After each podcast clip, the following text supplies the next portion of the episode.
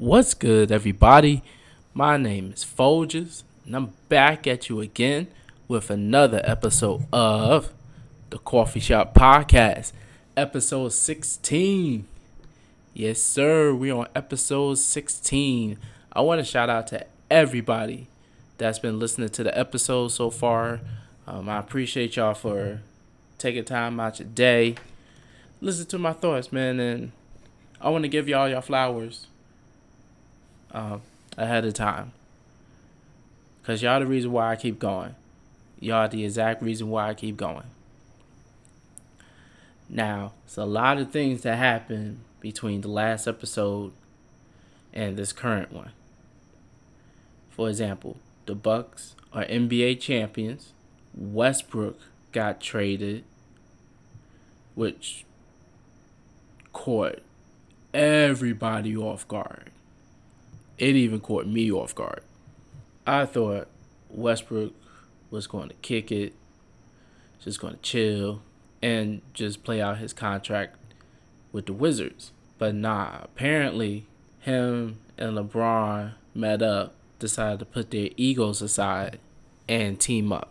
Now, the fact that, before I even get to that part, the Lakers got Westbrook, and then in return, they gave away Montrezl Harrell, um, uh, K C P, Kentavious Caldwell Pope, Kyle Kuzma, and a first-round pick. You gave up practically nothing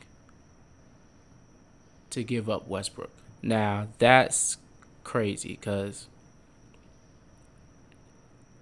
Westbrook is still a, a top thirty player. At least in my opinion, he's still top thirty. Maybe top twenty. Actually, I'll put him in the top twenty. You put Westbrook on the Lakers. Then you got LeBron.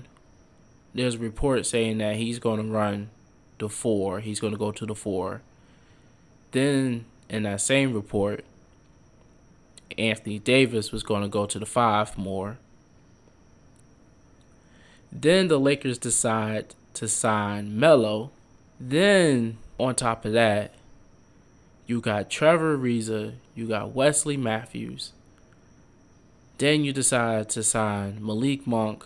You re-sign T H T. But you pretty much revamped the whole roster full of old guys. Now, I don't know what the uh, what the plans are as far as what Frank Vogel is going to do on offense, because the spacing is going to be terrible. The spacing is literally going to be terrible. You'll have Westbrook running the one, and then I'm assuming you'll have Monk at the two, between the two and the three. Oh, yeah, then they re-signed Dwight Howard for a third time. I never seen this man get more love now than when he was in his prime.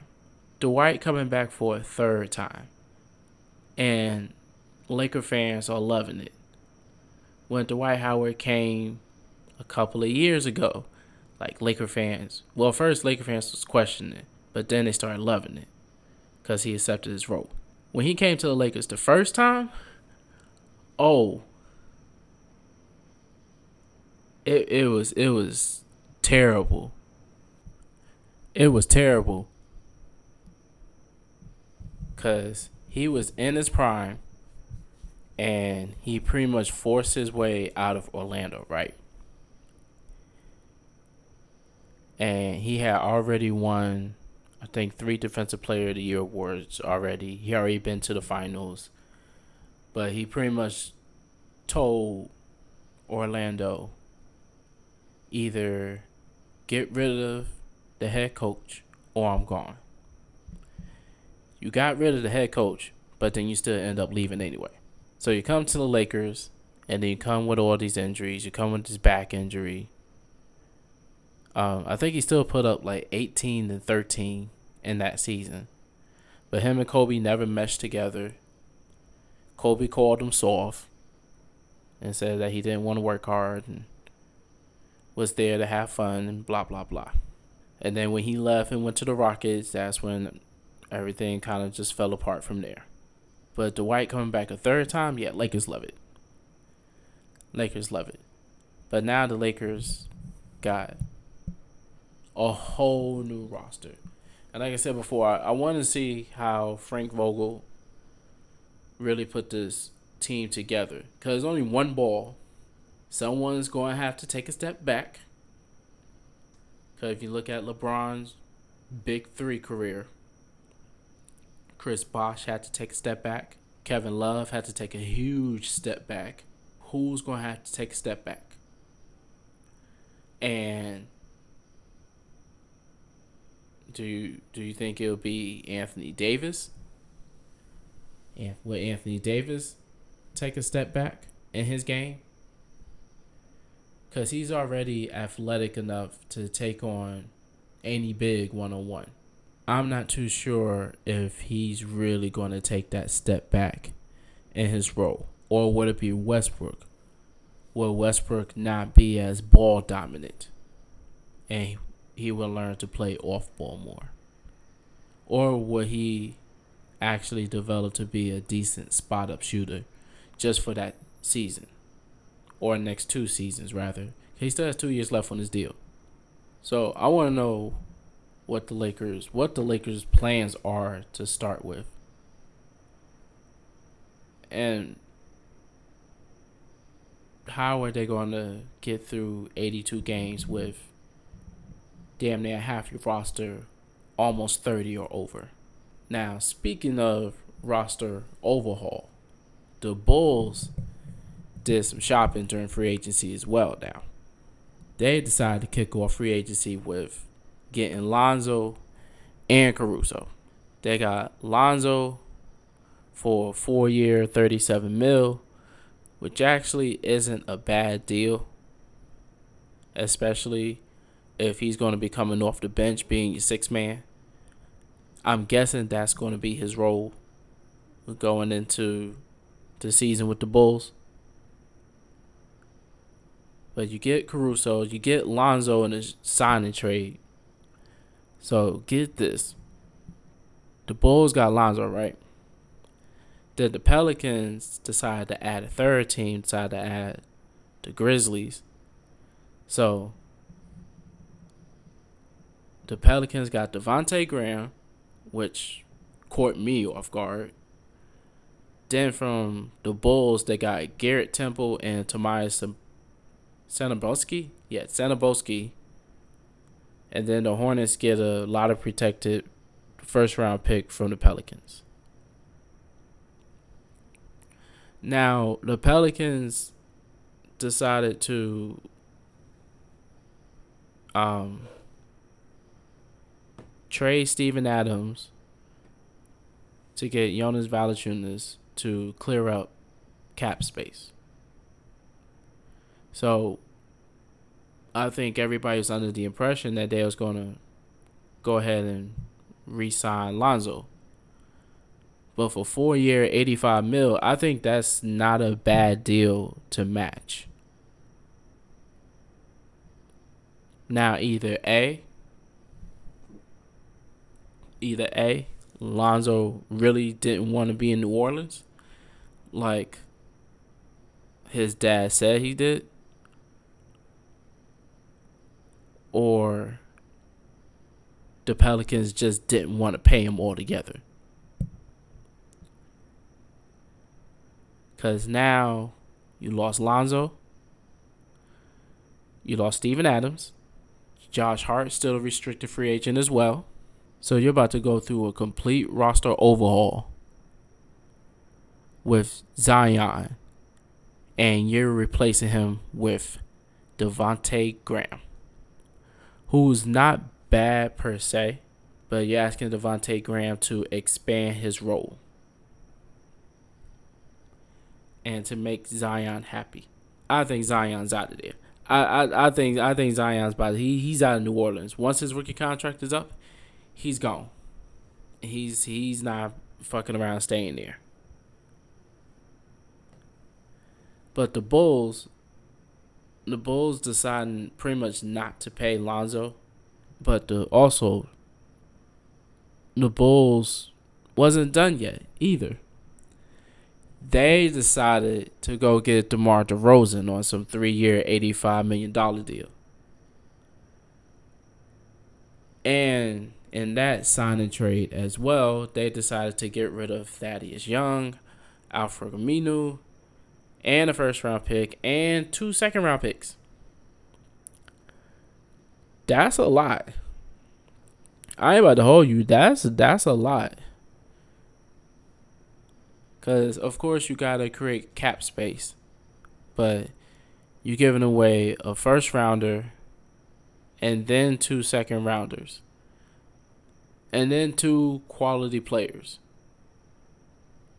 Now, granted, the two quality players are for cap space reasons, which I definitely understand from a business perspective.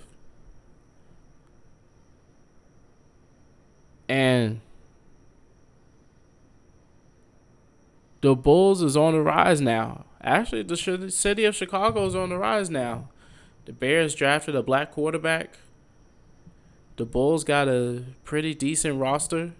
Actually, not, yeah, pretty decent roster. Okay, Chicago. I see you. But back to the Bulls. Now you got Lonzo, Zach LaVine at the two. Then you got DeMar DeRozan at the three. Then you have Patrick Williams at the four. Then you have Vucevic at the five. And then you got Caruso as your sixth man. I can't, I forgot their G M's name, but he did a hell of an overhaul. Pretty much saying this team was trash. Even though that they was two games away from the play-in game. And they finished the record with thirty-one and forty-one, which in the East isn't bad.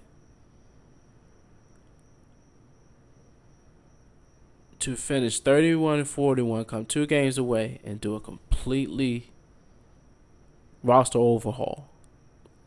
In your second season now, this is your second season, is amazing. You got Lonzo on a steal. If we're being real, you got Lonzo on the steal. You got Caruso on the not a bad deal.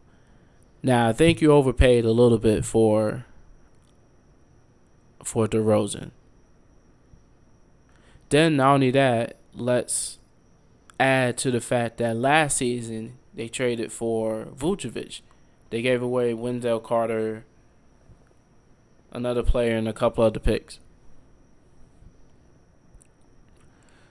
So the G M is ready to win now. And you can see it. I want to see how Billy Donovan incorporates his system as well, because it's only one ball. It's only one ball. It's only sixty minutes. I'm sorry, not sixty, forty-eight minutes. It's only forty-eight minutes. And I worry about the Bulls bench, because they still have Kobe White. They still have a cap hold on Lauri, Lauri Markkanen. And then after that, you know, that's kind of it. So I'm interested to see what the Bulls do going forward. Now, my Knicks, on the other hand, didn't do jack shit squat. I kid you not. We re-signed Rose. We re-signed Alex Berg. We re-signed Nerlens Noel. But then we replaced Reggie Bullock with Evan Fournier. And depending on which side of the glass you're looking at it, you can say Evan Fournier can create his own shot. He can play marginal defense better than Reggie Bullock. And you can say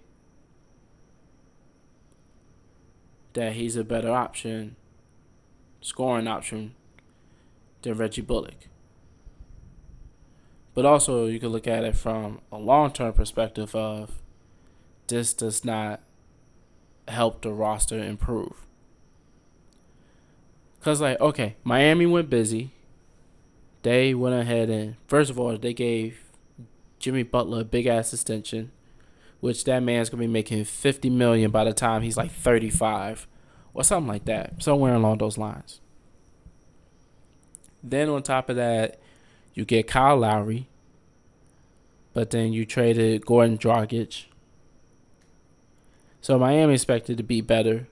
Brooklyn's expected to be better. They did get Patty Mills, but also you get a healthy season of Kyrie Irving, Kevin Durant, and James Harden. Um, the seventy-sixers are still going to be at the top of the league. Then you still got the Celtics as well. So, and then the Hawks also still have their core intact for at least one more season. And Trae Young signed the Supermax as well.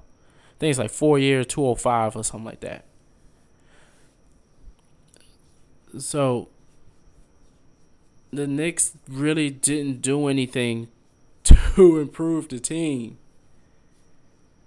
And this squad has eighth seed written all over it. The play-in tournament also may be a stretch as well, unless R J Barrett takes a huge leap. I'm talking about from maybe an all-star to a superstar. Like, unless he takes that big of a leap, um, quickly... has to take a huge leap as well, willing to accept. I think he's going to be the full six-man. Full-time six-man, rather. Then you got Obi Toppin as well, if Obi can develop his outside shot. But they pretty much, it's like the Knicks are kind of relying on the young guys to develop quickly. No pun intended. I hope that's not the case. And then also Julius Randle as well. He's going to want a new deal as well.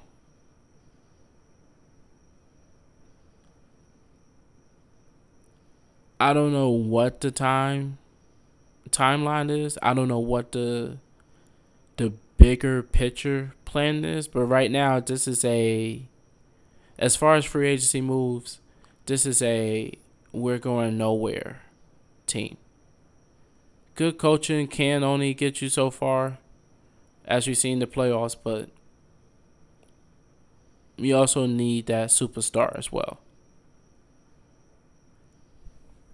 Now, I don't know why no superstars wants to come to the Knicks besides the James Dolan effect.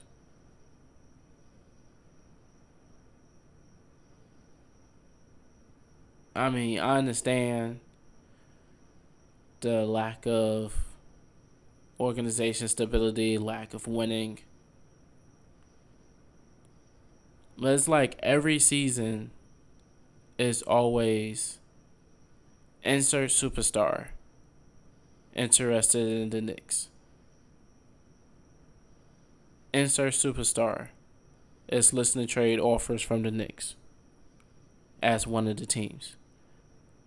It's like it's like the the Knicks are linked to literally every superstar in the N B A, and every season they go elsewhere. They'll go to L A, they'll go to Miami, they'll go to fucking Houston. You know, they go they go somewhere else besides New York. Like, Kevin Durant went to fucking Brooklyn. Kyrie Irving went to Brooklyn. Like, they could have been playing here in the Garden, but instead not.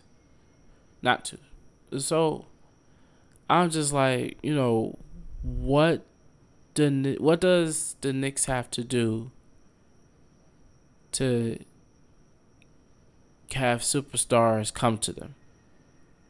You know, what else does the Knicks have to do to be attractive? And this is just me just crying as a fan. You know, because the last free agent signing we had was two thousand thirteen. And that was with Melo and Amari. Because Amari came over as a free agent.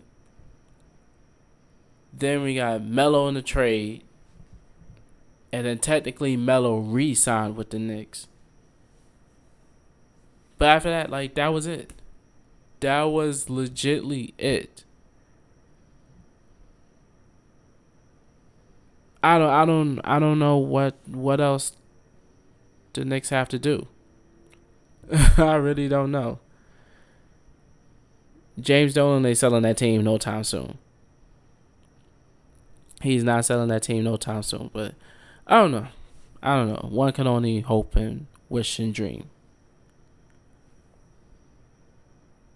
Now, speaking of hopes and dreams,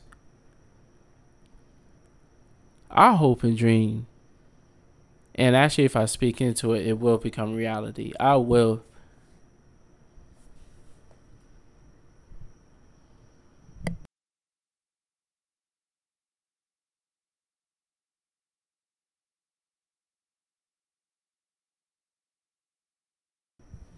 I want to get into the N F L now, because the N F L is unofficially back. Training camp has started, and quite a few things has happened since training camp has started. Now, the latest thing that happened recently is with the Colts, right?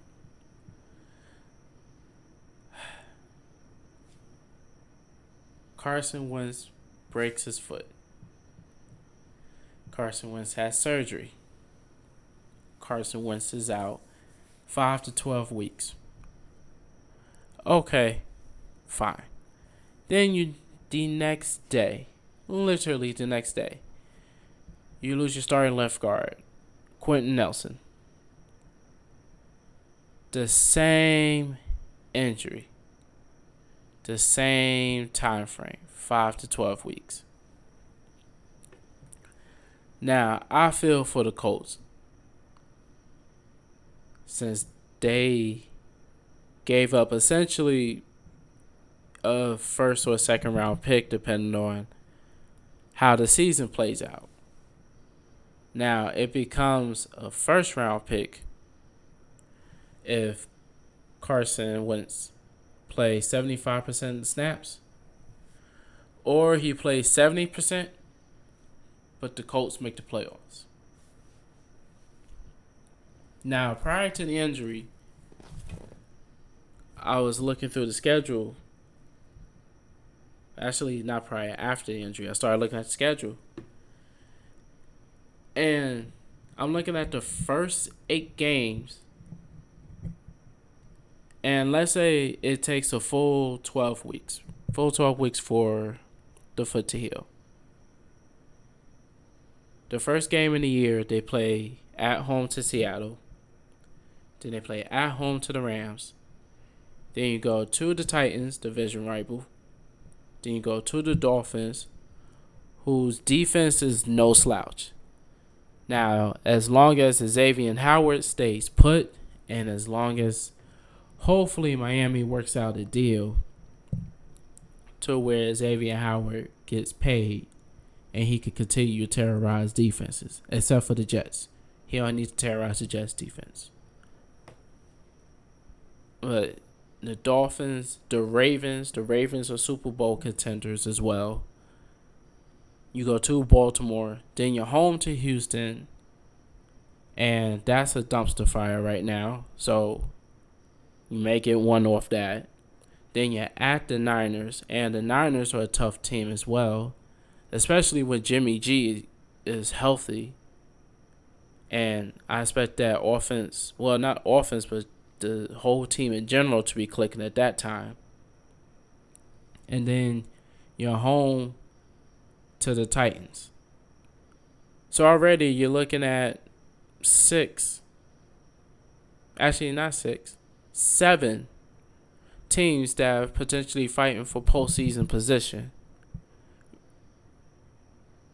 come the end of the season, at least projecting wise. And even just coming off last season, you know, five of them make the playoffs. Well, four of them made the playoffs. Seahawks, Rams, Titans, Ravens. Yeah, four of them made the playoffs. And then the Niners are a tough team anyway. The Dolphins won ten games last year. And so the first five weeks, let's say it takes the shortest time span. Your week, your first opponent is at home to Seattle. Then you got to think, okay, you have no practice rep with these guys. Well, besides the practice reps during the week. You miss training camp. You miss preseason. So you got to get in rhythm with these guys in game one. Then you got to see how the foot feels afterwards. Then, let's say he doesn't play week one. Matter of fact, not, not just limit just Carson. Let's just also look at Quentin Nelson as well, because he suffered the same injury, same time span. Where, one, where does the Colts go with quarterback? That's where I want to dive into. You got Jacob Eason on the roster. Then you drafted Sam Ellinger as well. And it's like, dog, what the fuck are you doing? You traded for one quarterback. Let's go there. Then you decide, hey, let's draft another one, even though we just traded for one. And that's a waste of a roster spot. You could have saved that for a veteran. For situations like this. And then I don't know what the deal with Jacob Eason is, because he was drafted last year for, this was supposed to be his moment. Phillip Rivers had his one year. Jacob Eason was supposed to sit back. He was supposed to learn.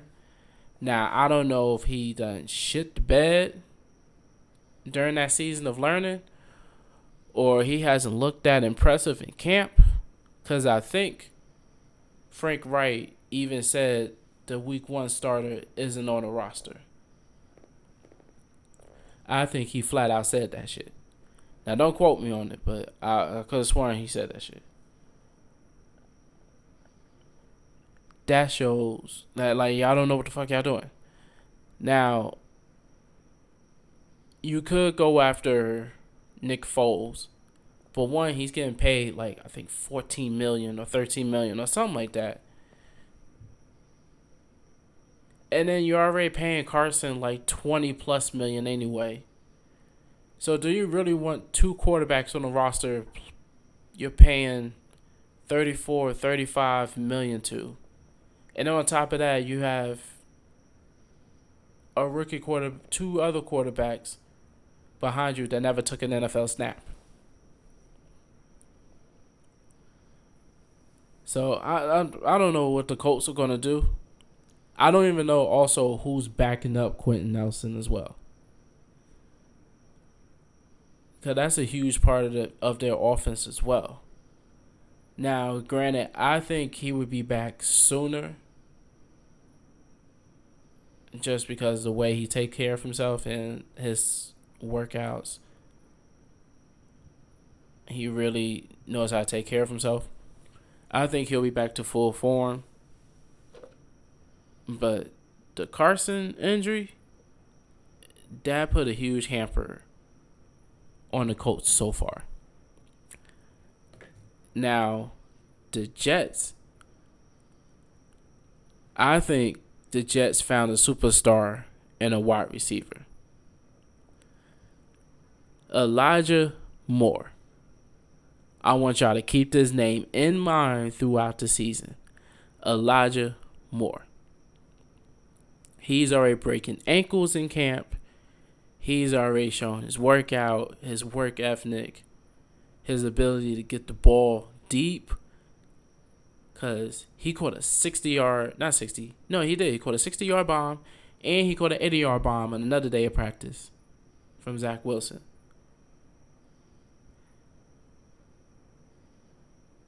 Keep the name in mind, Elijah Moore. Because in that Mike LaFleur offense, actually Matt LaFleur, we have the brother. There's going to be a lot of stretch run. I'm already hearing reports about play action, getting Wilson out the pocket. Carl Lawson's having a really good camp as well. That's what I'm hearing as well. But back to the Jets, like Elijah Moore, I looked at the Jets' first five games prior to the bye.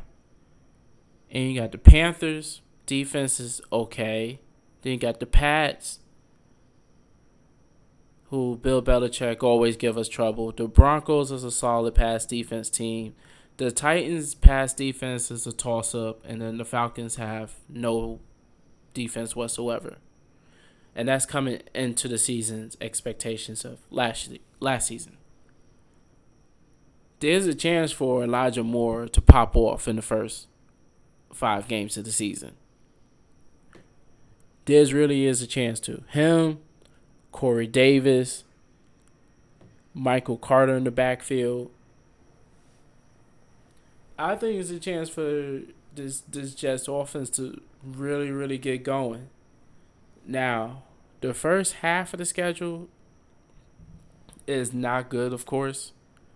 And then we have our bye week, like, super early, which means we'll be playing a lot of football for the rest of the season. And then, of course, there's room for flexibility as well. Because the game flex, in case he has an impact on his playoff standings, want to flex the game out. But still, be playing a lot of football from October until January with an extra game. Now, I didn't check out the second half of the schedule, but I'm sure it'll lighten up.